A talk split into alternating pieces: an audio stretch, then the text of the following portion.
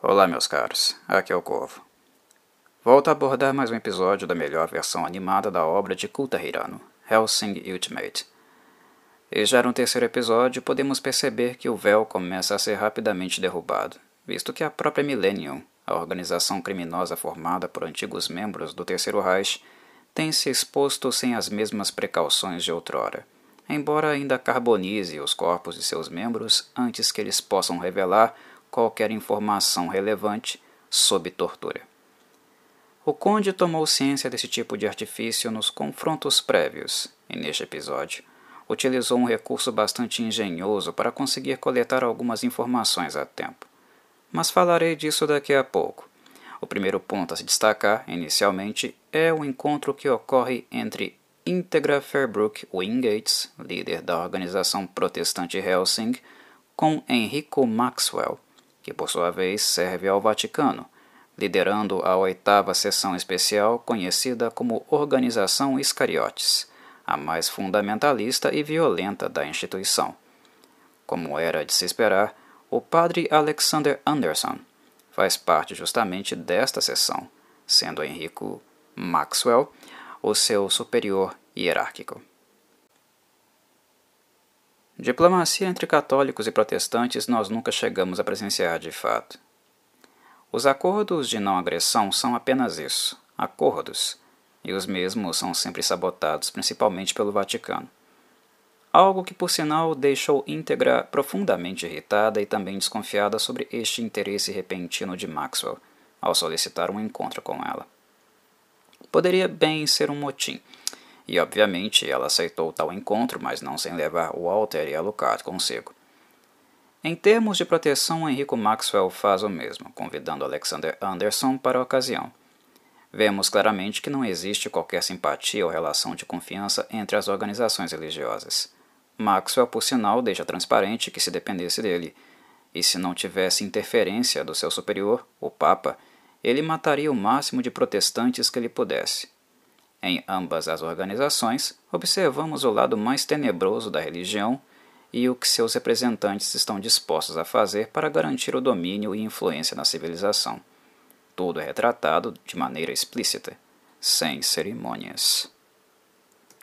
Dito isso, Maxwell tinha motivações outras para o encontro com Íntegra. É claro que até que os personagens se sentem para ter uma conversa minimamente civilizada, Houve ameaças, insultos e mútua agressão. Mas quando finalmente os nervos se acalmam, Maxwell dissimuladamente dá a entender que gostaria de colaborar com Íntegra, oferecendo informações que ela estava buscando, sem sucesso, sobre a organização criminosa chamada Millennium, que de repente começou a transformar uma grande quantidade de pessoas em ghouls para usá-las como tropa de infantaria. É interessante notar a personalidade de Maxwell e como ele não demonstra o menor constrangimento acerca daquilo que ele vem a revelar. Ele contou que o Vaticano, após o término da Segunda Guerra Mundial, ajudou muitos nazistas a conseguirem abrigo em países da América do Sul, cuja estrutura política, na época, possuía muitos simpatizantes do Terceiro Reich. Historicamente, esta é uma informação apurada e mesmo que vejamos o Papa conversando com Maxwell posteriormente, que oferecer a Helse informações privilegiadas sobre os nazistas era uma forma de redimir um erro do passado, no encontro com íntegra não é o que Maxwell nos transmite com a sua atitude. Nós não vemos nenhum constrangimento ou culpa neste personagem, muito menos altruísmo. Por trás deste ato de compartilhamento, Existe o interesse dos católicos de levar nazistas e protestantes ao conflito, para que assim eles se matem e os católicos, por sua vez, não precisem sujar as mãos. O que vemos se desenhar, na trama, é nada mais nada menos que um pragmatismo perverso. As informações compartilhadas, por sua vez, levam íntegra a investigar a América do Sul. Ela ordena que Alucard vá para o Brasil e que encontre e destrua qualquer nazista pelo caminho. Vemos na animação o Cristo Redentor sendo retratado, um momento digno de nota por não ser tão comum na história de animes e mangás. Pela imagem aérea que foi animada, eu imagino que o frame foi trabalhado a partir de um cartão postal, visto que o ângulo do take é comum quando o assunto é o Rio de Janeiro, em imagens e fotografias. Entretanto, do ponto de vista geográfico, a correlação histórica com os nazistas que se esconderam no Brasil não está apurada. Penso que é algo importante dizer que quando os nazistas fugiram para a América do Sul, depois do fim da guerra, os locais de preferência dos mesmos foram a região sul do continente, especialmente os estados sulistas brasileiros e a Argentina. O motivo para isso foram as condições climáticas, que são muito semelhantes às do seu país natal. No Brasil, ainda pesa o fato da existência de colônias alemãs na região sul, algo que poderia ajudar na camuflagem desses patifes. Josef Mengele, o médico genocida que foi apelidado de Anjo da Morte devido aos inúmeros assassinatos brutais que cometeu em Auschwitz, é um exemplo histórico de nazistas procurando refúgio em nosso país. Inicialmente, Mengele fugiu para a Argentina, mas em seus últimos momentos de foragido, ele se escondeu no Brasil, mas no estado de São Paulo e não no Rio de Janeiro. Neste sentido, acho importante mencionar estas imprecisões geográficas. Não que seja algo realmente importante ou que gere grandes prejuízos, mas é algo no sentido de demonstrar que os animes japoneses, assim como o cinema americano, possuem certa estereotipia quando retratam o Brasil.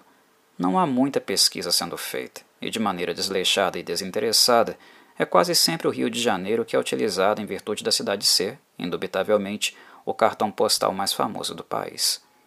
Se Alucard ou qualquer outro personagem dar uma passadinha por aqui, vocês podem ter certeza que o Rio de Janeiro será o primeiro lugar que passará pela cabeça de escritores e produtores. É uma estereotipia recorrente. Mas continuando a mencionar o roteiro, Alucard não vai sozinho para o Rio. Ceras está com ele novamente. E Além dela, a Helsing conta agora com os serviços de mercenários pagos, conhecidos como Wild Geese. O líder do pelotão é um personagem que ganhará bastante notoriedade na trama, principalmente pelas interações que terá com Ceras nos episódios futuros. Ele é Pip Bernadotte, um combatente que segue a tradição militar de sua família, sempre envolvida com atividade mercenária. A motivação de íntegra ao contratar Bernadotte foi de ordem prática. Normalmente, a Helsing lida com casos menores que envolvem poucos seres sobrenaturais, mas em virtude da Millennium estar literalmente fabricando tropas de ghouls, a organização precisaria montar também um batalhão de choque para assim fazer uma resistência em números. Aqui, vemos íntegra agindo para não cometer o mesmo erro que cometeu quando previamente deixou a sede da Helsing desprotegida, o que ocasionou a morte de muitos funcionários. Caso a Millennium tente atacá-los novamente, dessa vez eles encontrarão mercenários treinados e capazes de comprar briga e não entregar o território de mão beijada. Há o questionamento no início do episódio se utilizar mercenários seria realmente a direção mais correta, mas se chega no entendimento que a Wild Geese, além de ser reconhecida internacionalmente pela qualidade dos serviços, é formada por mercenários que, enquanto o dinheiro estiver chovendo em suas contas, eles dificilmente largarão um osso. E dinheiro, convenhamos, é algo que não falta para Helsing. Instituições religiosas são podres de ricas, com contas multibilionárias estagnadas enquanto milhões de pessoas enfrentam a fome. Sendo assim, eles contratam os mercenários mais avarentos que se tem notícia mas que certamente não iriam arredar o pé da batalha mesmo se o inferno emergisse das profundezas da terra. A estadia de Alucard no hotel de luxo do Rio de Janeiro logo se resume a um banho de sangue. Afinal, é da Helsing que estamos falando. Mas os fatos que aqui acontecem nos fornecem informações sutis e pertinentes sobre a mentalidade e o modus operandi do personagem, que não haviam sido demonstradas anteriormente. E por isso o gore que vemos no terceiro episódio faz parte da estética de Helsing, mas está longe de ser aquilo que é mais relevante no episódio. Bernadotte atua de maneira tática, rastreando o comando militar que conspirou e atacou Alucard. Como um bom infiltrador, ele se aproxima como um camaleão e elimina todo o comando. Este foi certamente o momento de maior destaque dele. Já o resto do episódio é todo focado em Alucard. Os acontecimentos originalmente retratados por Coulter Hirano no mangá têm como objetivo deixar muito claro que, embora o Conde sirva a Helsing e, pelo menos na teoria, desempenhe um papel de interesse dos humanos, ele no fundo não passa de um monstro carniceiro.